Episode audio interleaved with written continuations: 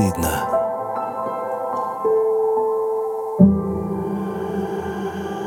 Всем привет, меня зовут Василий, мне 41. Всем привет, меня зовут Юля, мне 30. Всем привет, меня зовут Алексей, мне 34 или 3, я забыл. У меня был день рождения недавно, и я психолог, сексолог, психоаналитик. Все более и более зрелый психолог, сексолог и психоаналитик. И мы приветствуем вас на очередной открытой записи подкаста «Как не стыдно». Третий по счету. Мы все еще считаем наши эпизоды, хотя приятно видеть знакомые лица. Я напомню, что мы делаем это в форме, гостеприимно, вкусно и, я надеюсь, познавательно проведем этот вечер. Тема у нас сегодня, она, с одной стороны, весенняя, потому что весна, игра и гормон, все дела, любовь. С другой стороны, зима была недавно, был недавно мужской праздник, и мы решили все-таки мимо этой гендерной штуки не проходить. И сегодняшний эпизод мы назвали «Мужчинам нужен только секс». Какой знак в конце должен стоять? Вопросительный, восклицательный. Так ли это или не так? Что еще, кроме секса, им нужно? В смысле, нам нужно, мужчинам? Мы будем сегодня выяснять в ходе нашего эпизода. Ну и я надеюсь, что аудитория сможет нам свое мнение тоже доносить периодически относительно того, что мужчинам нужно и когда.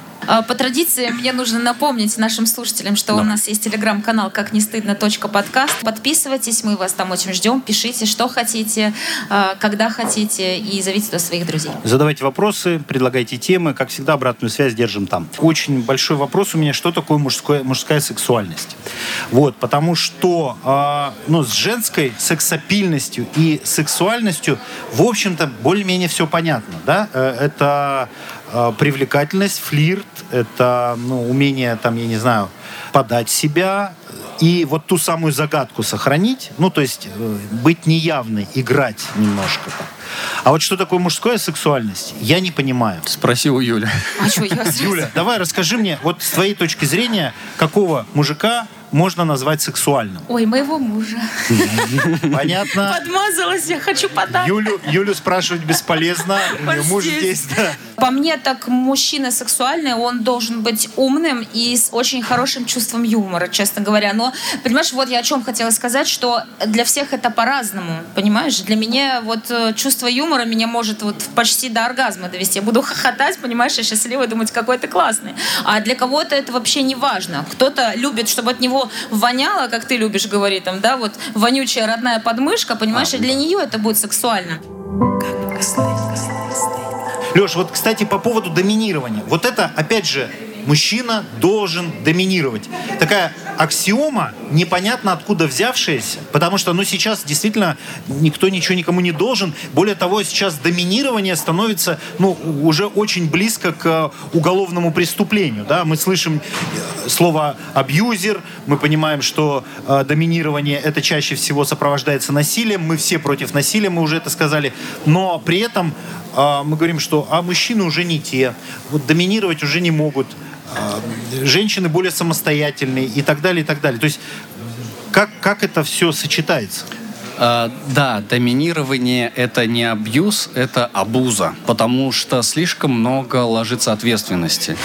И понятно, что у нас большая проблема вообще в культуре воспитания, в культе каком-либо, культе семьи, культе отношений, здоровых отношений, трезвых патриархальных отношений или, ради бога, матриархальных отношений, где куча заблуждений о функциональном назначении, о ролях и об ответственности каждого, кто что должен делать и вкладывать. Начиная от того, кто готовит борщ, кто выносит мусор, кто приносит деньги. Конечно, хронологически и исторически так сложилось, что женщины стали зарабатывать, стали независимы от мужчин, и как будто бы право голоса у женщины появилось больше. Да, оно вообще-то и раньше было. Чё, мужика сложно наказать, что ли, было когда-то со стороны женщины? Вообще нет. И чё, абьюза никогда не было? Да, всю жизнь был и будет, и ничего это не поменяется. Это вопрос не просто контракта, а коммуникации, способности договариваться. Миллион женщин договариваются. Доминирование — это не обязанность, это выбор. Хочешь доминировать? Сделай это легитимно. Не хочешь, не доминируй. Кто-то возьмет власть. Но если мы говорим про отношения, как, например, семью или хотя бы просто пару, то это корабль, а у корабля должен быть капитан. Иначе это будет просто дрейфующий набор бревен по реке. Потому что, и рано или поздно разобьется о скалы. А что касается секса, смотри, доминирование про секс. Прежде всего, мужчина инициирует, мужчина становится, так сказать, основным исполнителем этого всего. Ну, то есть мужчина инициатор. Вот и доминирует он, и сверху он, и в общем-то, как-то так, опять же, это все приписывается мужчине. Насколько это справедливо? Во-первых, я бы не сказал, что это приписывается, но, безусловно, это факт такой есть. И здесь, помнишь, мы в каком выпуске... сейчас мы говорим, вот он, руки трясутся у него, ножки трясутся, что с ней делать он не знает. Что с него? Он должен знать, он должен меня взять, он должен меня... Подожди, мы говорим сейчас о конкретном случае, о каком-то бедолаге, несчастном парне, который 18 лет еще не может зарабатывать. Но сексуальность, как способ заработка, женщинам доступно больше, чем мужчинам. А для мужчин способ заработка через физическую силу доступен больше. Но физическая сила сейчас так не ценится, как секс. Отсюда и понятный критерий сексуальности. Если мы четко понимаем, что такое женская сексуальность, на которой в том числе она может зарабатывать, то это всем очевидно, да? Там губы, сиськи, жопа, там, или в каком-то там, или хотя бы что-то там одно. У меня гениальная мысль. Ты представь себе, кто большинство основных инвесторов в порноиндустрии? Мужчины, да? Деньги у них. А вкладываются они в какую сексуальность? В женскую. Что нужно, чтобы мужская сексуальность повысилась в цене? Мужчины должны вкладываться в мужскую сексуальность. Стал бы ты смотреть мужское порно? Но чтобы понять, что такое мужская сексуальность, я так и не понимаю. Все-таки вот там про интеллект я слышал много раз, да, и про чувство юмора как один из признаков интеллекта. На самом деле это ведь отсюда все. Но что еще с точки зрения женской в мужчине считается сексуальным? Запахи. Запах. Смотри, запах мы тоже чувствуем. Подождите, вы не понимаете, да, меня? Ты бы стала мастурбировать на женское порно? Да. Где две девочки. Это ты на гей-порно стал бы мастурбировать? Если совсем больше ничего нет, может быть. Понимаешь? Хотя вряд ли. Вот в этом и проблема, потому что женское порно нравится всем, а мужское порно нравится не всем. Потому что женское это не порно, это эротика. Это красиво, конечно. Да. А мужики, извини, они там вообще все по-другому у них физически. Это все обусловлено тем, что второго пениса быть не должно, потому что природой так задумано, что второй пенис априори не предусмотрен. И мужчина, как правило, мы если берем гетеросексуального мужчину со здоровой сексуальностью и без каких-либо там патологий, то у него вызывает отвращение второй пенис, потому что это не просто конкуренция, это еще и вообще-то это конкуренция в чистой воде, потому что а нафига я здесь нужен, если он, например, уже занял позицию, или тогда я должен включаться уже совсем другими чувствами. Нет, подожди. То есть ты хочешь сказать, что то, что я ни разу не видел мужского порно, это не из-за того, что у меня есть некие там страхи, установки или там фобии относительно того... Типа, что тебе это может понравиться? Вдруг мне это понравится, да, или вообще, или гей, это фу-фу-фу-фу-фу-фу, это я, настоящий мужик, никогда в жизни не будет это смотреть. Да. То есть эта природа во мне говорит, не смотри, там одни пенисы.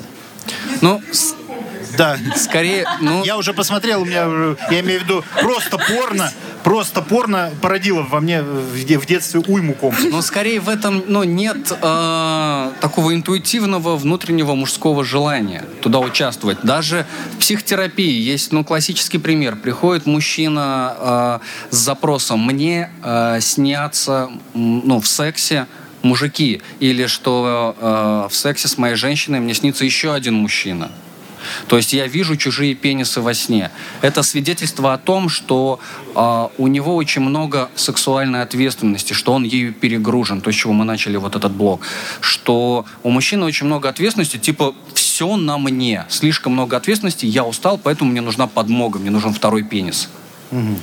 И как только я могу снять с себя эту ответственность и сказать, знаешь что, дорогая, сегодня я бревнышком полежу, ты поработай.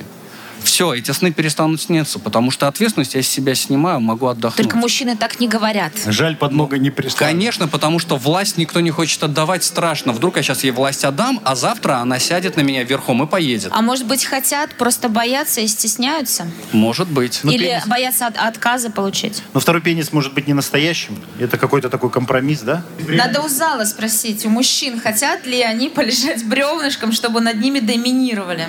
Хотите? Достаточно аплодисментов. Никто не хочет.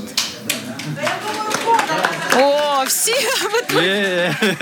Ну нельзя это признать, ты же тогда не мужик. Вот почему? Так, а вот, значит, хрен его знает, почему. Хрен стоит, он знает. Если он не стоит, здесь еще ладно, как-то можно посомневаться. А он стоит, он знает. Заканчивая про сексуальность, мужскую сексуальность. Это приобретенное или это врожденное? Это приобретенное. Смотри, что такое сексуальность, так же, как и сексапильность. Сексапильность — это внешний вид, то, как мы выглядим, то, что нам диктует мода, культура и так далее, тренды. А сексуальность — это внутренние ощущения. Дэнни де Вито, классический пример, обожаю его. По статистике он был самый сексуальный мужчина. Или, например, последний самый сексуальный мужчина среди «Мстителей» — это Марк Руффало, Халк. Понимаешь, вот он самый сексуальный. Вот пойди пойми, что там сексуального. Я не знаю. Ну вот я когда это все читаю, эти рейтинги, я не понимаю, женщины, объясните, что это значит. Ну, то есть... Уверенность, это... наверное. Да, наверное, подача. Мужская уверенность, способность шутить, способность пошлить, причем не перегнуть палку. Это подача, он уверенный. Понимаешь, там вот будет 20 мужиков стоит, а он будет вот в центре внимания рассказывать шутки, рассказывать про какой-то бизнес, про все что угодно. Он даже про смеситель классно расскажет. И все стоят, ой, все, все хотят его. Вот и все. Так вот и все-таки давайте ответим на вопрос нашего эпизода. Мужчинам нужен только секс? Секс — неотъемлемая часть отношений. Очень важная и нужная, потому что если...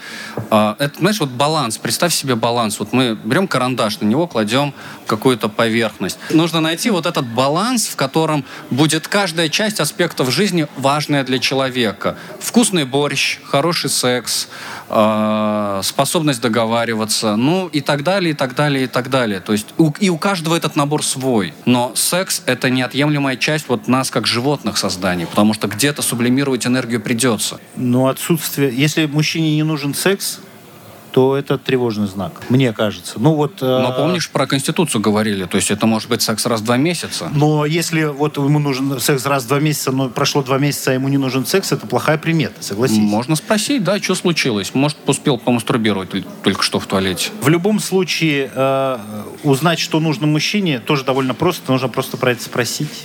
И вполне возможно он ответит. Хотя, вы знаете, вот когда там какие-то знания получаешь, их сейчас очень много откуда получаешь, и не всегда понимаешь их достоверность, но одна штука меня лично сейчас вырубает и интересует, и я наблюдаю за этим, и у меня есть теория, что главная проблема мужчин, не знаю, у нас ли только, или в России, или вообще по всему миру, но наши мужики, ну, по крайней мере, моего возраста, плюс-минус 5 лет, там, 35-45, это мой круг общения, это...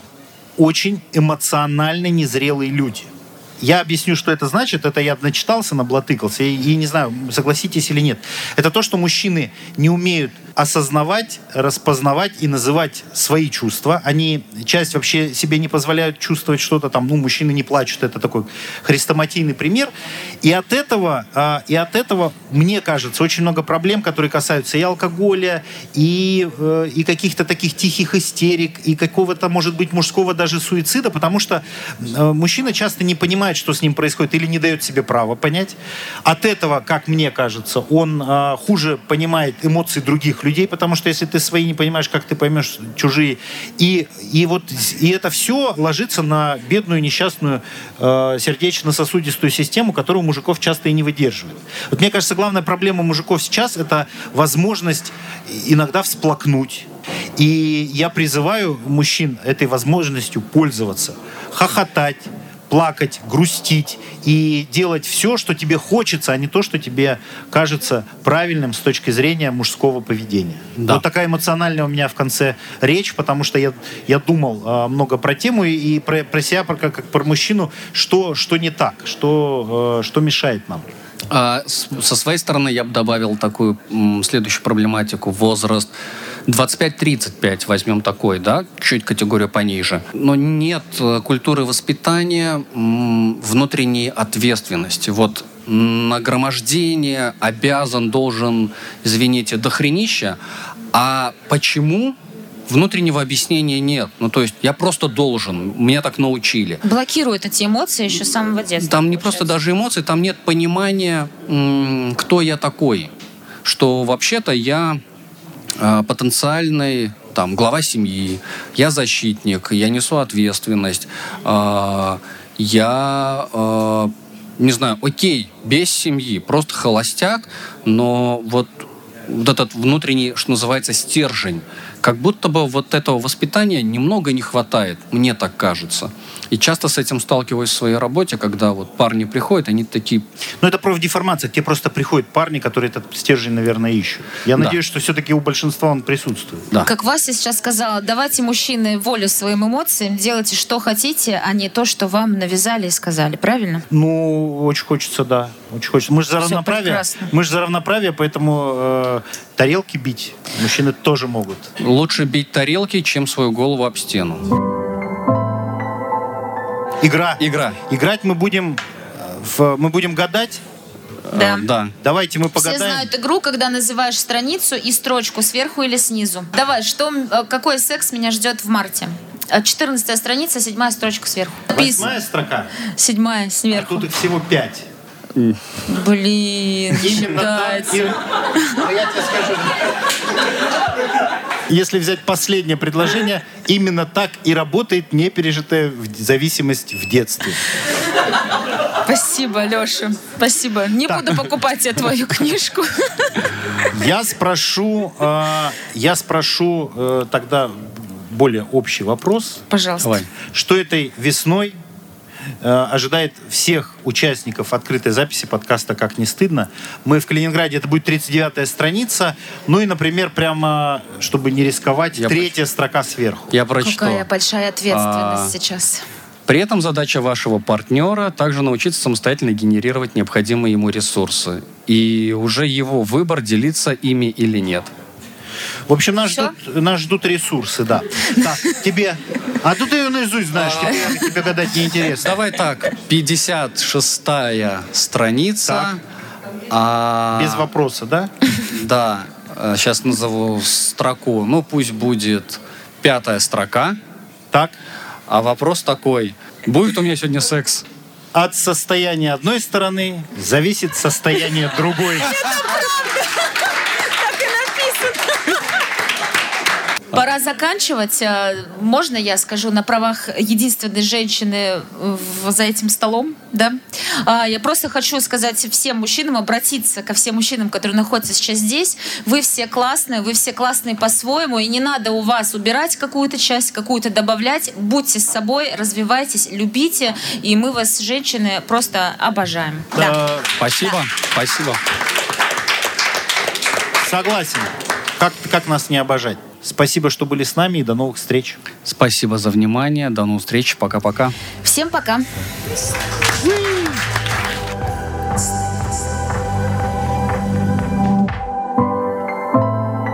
Как не стыдно.